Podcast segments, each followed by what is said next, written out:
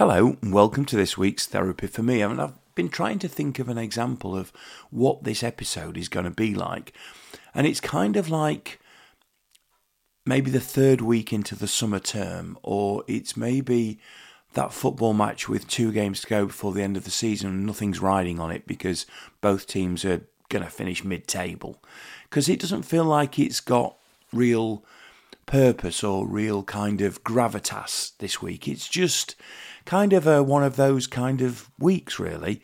So, um, apologies in advance because I don't think you're going to learn anything particularly new, and I don't think you, I'm going to stop you in your tracks. Um, and I'm also going to do a couple of bits out of order, but you'll get you'll get it as I go along. But just just just let it happen because it kind of is what it is this week. Right, let's have a bit of let's have a bit of twangy guitar, and we'll we'll try and get into something.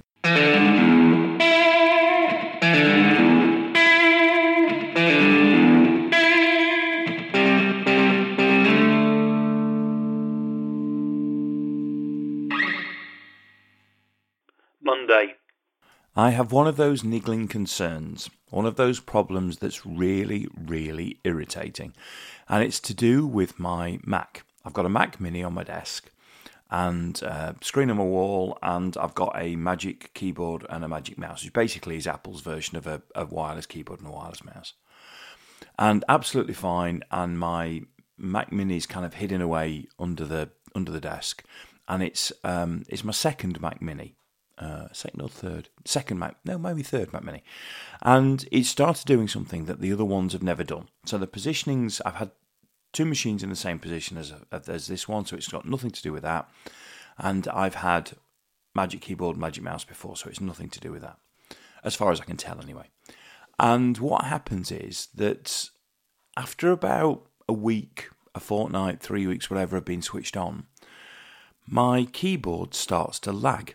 So I'll press a button and nothing will happen on screen. So if you imagine you're typing into a document, I will press A and I'll have to wait for a second for A to appear. And I'll, then I'll press N and I'll have to wait for a second for N to appear and T and so on. And you get the idea.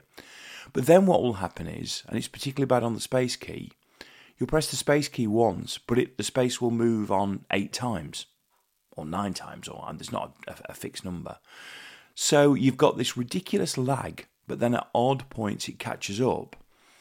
Um, and when it catches up, it does crazy things. So if you imagine on uh, an email, I can use, and I, I, use shortcut keys all the time. So on, on, an email, I'll use the back key to get to delete an email. But then what will happen is it will it will think I've pressed the key four or five times, and it will and it will delete five emails when I only wanted to delete one. And then you've got to go back into junk and you have to find the ones that you deleted and yada yada yada.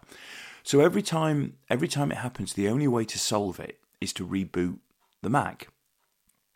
Um, and the mouse at the same time is working fine. So it's not the mouse; it's just it's just the keyboard. And I've done some searching, and I can't find a solution for this. I can't find on the very Mac on all the forums and what have you a solution that has worked for me. I've found some suggestions and they've just not worked. And I've not as yet got round to going back to Apple to say, this is happening, which I must do. But it's happened again this week and it's really, really irritating. And it's that kind of annoy a middle aged man irritating because it shouldn't do it. There's no reason why it should do it. It's got nothing to do with where the Mac is under the desk. The proximity is still fine. It shouldn't be affected by that and it's only just in, it only started happening on this particular Mac, which is I mean this is a, a, an M1 Mac I think, so it might have something to do with that. I'm not quite sure, but the fact is it's just a pain. So I'm throwing it out there in desperation on a Saturday morning that if anybody thinks they know how to solve this problem, and I know that's a big ask because I'm asking, and not because you're not beautiful, fantastic, gorgeous, intelligent people because it's a relatively small pond that I'm fishing in. But if you think you can help me, please, please, please reach out because I'm desperate to know how to solve this because it's really, really winding me up.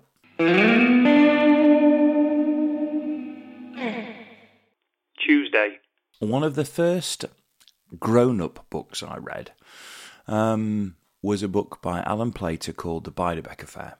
and it's a, a relatively slim uh, little thing. It's very northern, um, and it's about uh, a couple of teachers, uh, one who's a conservationist and one who's uh, a jazz freak, uh, and they are uh, pretty much polar opposites, getting involved in a very gentle kind of um, mystery. Um, it's it's not a murder mystery thing. It's not Midsomer Murders, but it's probably a, in terms of its style, it's a bit of a precursor to that that kind of thing. Um, there's there's you know it's got bits of Thursday Murder Club and those kind of things going on in it, um, but it's from a gentler point in time, and it's based in Leeds, and it's absolutely fantastic, and it's just something that in the style it was written, it's warm and it's funny and it's poignant, and I loved it. I read it and I absolutely loved it. It's really easy to read. It's very difficult to get, or it was for a long time pre internet. It was difficult to get because it went out of print fairly quickly. And it was turned into an ITV um, drama. And I started watching it again this week, or comedy drama. And it reminded me how, how beautiful it was. James Bolam's in it, Barbara Flynn's in it. There's a there's a whole fantastic supporting cast of characters and performances in it, and you can get it on ITVX. And if you fancy something really of its time, um, because it's it's 80s, I don't know what point in the 80s it was made. Um, it's it's really really beautiful. It's re- it's really worth it's really worth the time and the watch. But if you can find the book.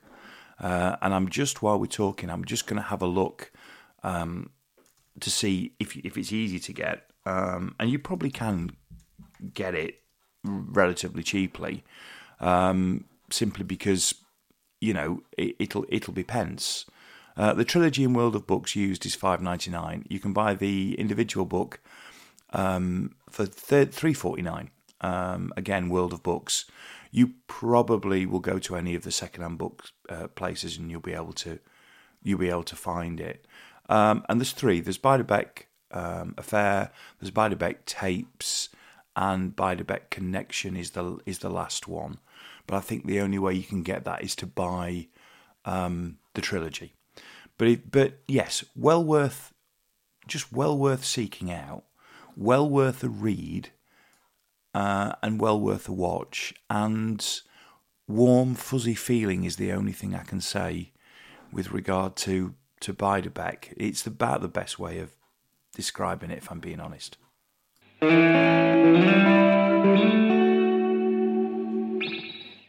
Wednesday. Big night at Bramall Lane tonight. Um, end of the season comes around as far as we're concerned. There's still three games to go, but the important bit was tonight. After the excitement of an FA Cup semi final on Saturday, which was ultimately very disappointing and a very, very long day, uh, we walked in, we left at, at, sort of nine o'clock in the morning and walked in around about one o'clock in you know, on Sunday morning. So it was a long, a long old schlep down to down to Wembley uh, to get beaten by arguably the best team in the world. We we we we got back up to a game where we could control our own destiny. We've had a great season. We've been second in the table since the the end point of of November. I always said that if we got to um, if I got into second and we got a reasonable gap, we wouldn't be shifted. And we haven't been shifted. And we beat West Brom 2 0 um, to get promoted to the Premier League. And it was a it, it was more relief than joy. I think when it happened last time it was it was pure joy because it hadn't happened for such a long time. But we were in the Premier League obviously through COVID, so we've only been in back in the Championship two two years. Um, this is the second season back. So we felt like, I mean, look, we were one of the best two teams in the division. We should have gone up. We we, we should have gone up. It, the, the football, I mean, look, football. There's all these strange things that go on, but the fact is, the two best squads in the division were us and Burnley, and we both were in the in the positions all the way through. So it would have been a bit of a travesty if we'd not gone up. Um, but we still needed to finish it off, and we finished it off. And so there was that sense of the palpable sense of relief more than you know, more than um, uh, that, that, I say, that sheer unadulterated pleasure that there was the last time round. But what was really great, the 30,050 people there.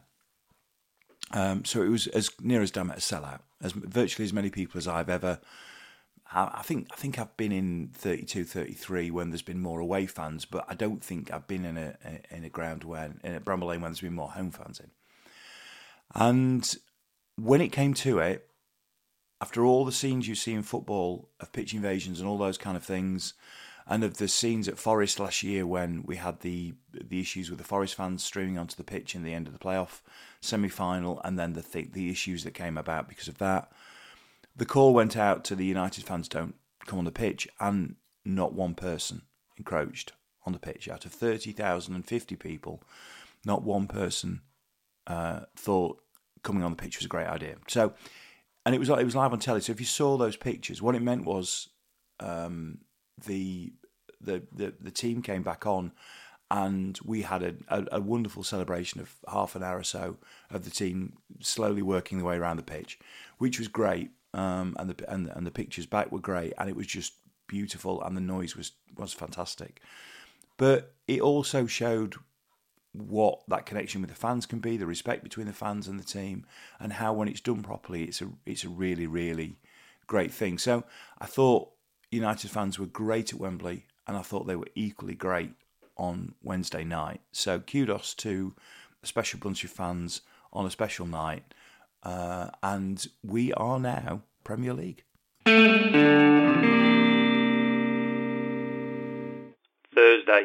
I told you I was going to go out of sequence, and um, I'm going to go out of sequence now um, because I'm going to talk about Richard Sharp, who's resigned from the BBC on the back of the report coming out into all this nonsense with regard to him organising a loan for Boris Johnson. And there's two points I want to make on this. Um, well, three points. It's out of time because it didn't happen technically until tomorrow, as far as TFM's concerned. But I'm doing it today because I've got something specific to talk about for Friday.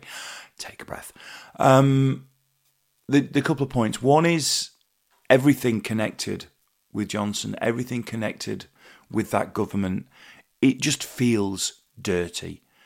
People who I might not agree with politically, but were probably good, decent people, have just become mired in everything that goes on with that man and that time and that government. Because here's another one. Here's another one who's been dragged down by association with that particular time. Um, I'm not going to say I'm going to agree with him politically, but I don't think he was um, a, a, terrible individual. You know, I, and I and I just think that you ended up people who who who who who wanted to be associated with him and what they thought was the success of him, then do things that just, for for want of a better term, were just absolutely stupid. So I think it's I think it's good that he's he, well look it was obvious he was going to have to go and they're going to have to look at some of the other political appointments as well that went along with it because it's not just him but i think it's a real sad indictment of of that government and where we found ourselves that you're having this kind of thing going on and it's still going on and there's still more to come out. Uh, and we haven't even got into the covid inquiry yet. Um, it's it's just you know and we still haven't really come to a conclusion with regard to Johnson and Lyne to Parliament. So there's there's there's loads more to, to play out yet. Um, the the second thing was it doesn't matter about the colour or the flavour. You can't have a political party involved in senior appointments at the BBC, any appointments at the BBC, but certainly not senior appointments at the BBC because it's just wrong. It's just wrong. We want a strong, independent state broadcaster. We want one that, where it's possible, can be impartial, and you don't get that when you have situations with appointments like that, and possibly with some of the appointments that have been made by certainly the, the Blair government in, in the past. So it's got to be independent from now on. This is what happens when you get this wrong. You you damage an institution that we should be really really proud of, um, and you know we just got to hope hope because he does seem at times to be more sensible that that Sunak will look at this, realise he shouldn't be getting his paws anywhere near it, and let it let it manage its own affairs as they should be managed.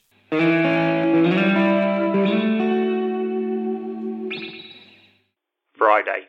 You may remember in the very early weeks of TFM, I put a call out to anybody uh, at the start of the pandemic, just to say if you want to do a therapy for me, please feel free.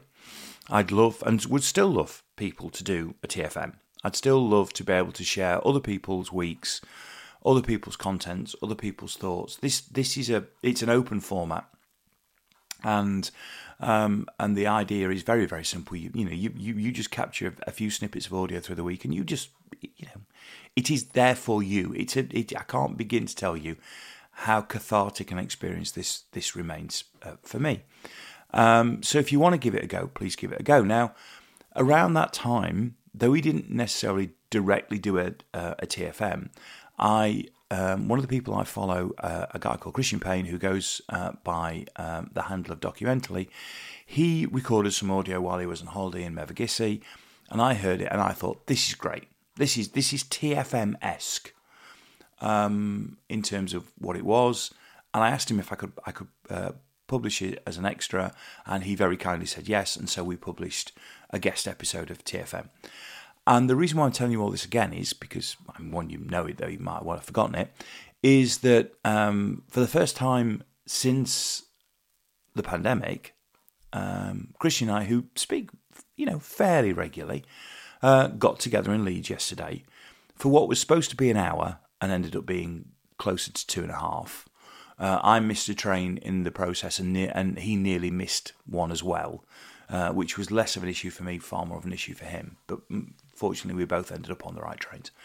Um, and we sat in a very, very uh, nice little coffee spot in Leeds called the Brew Society, and we had two tremendous toasted sandwiches, which we went halvesies on, uh, which is the only way to do it. Um, though his had jalapeno in, which is a little bit too.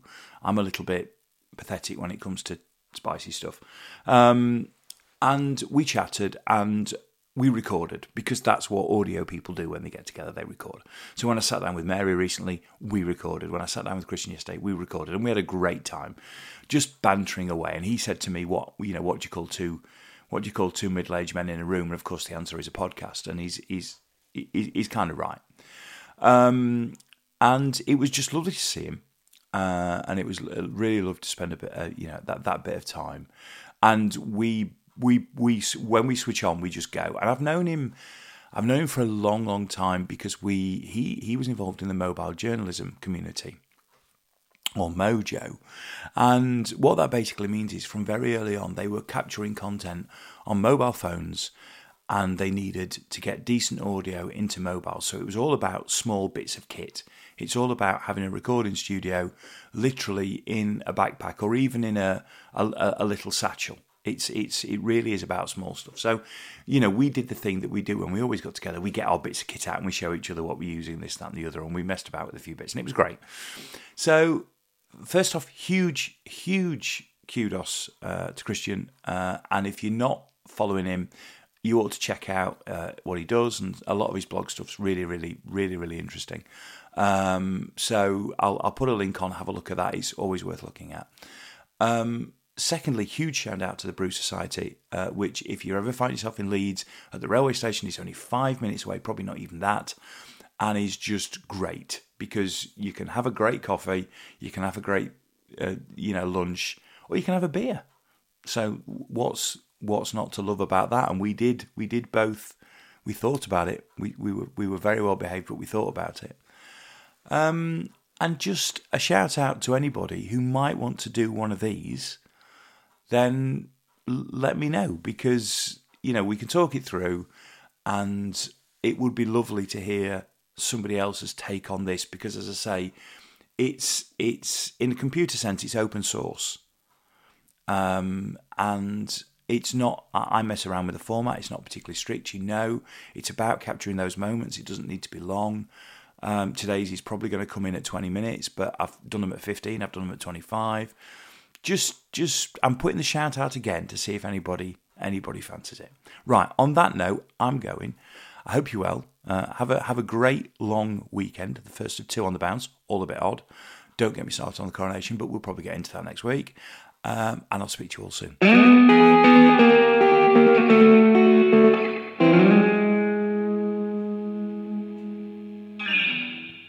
If you've enjoyed Therapy for Me, then please subscribe and share as you see fit.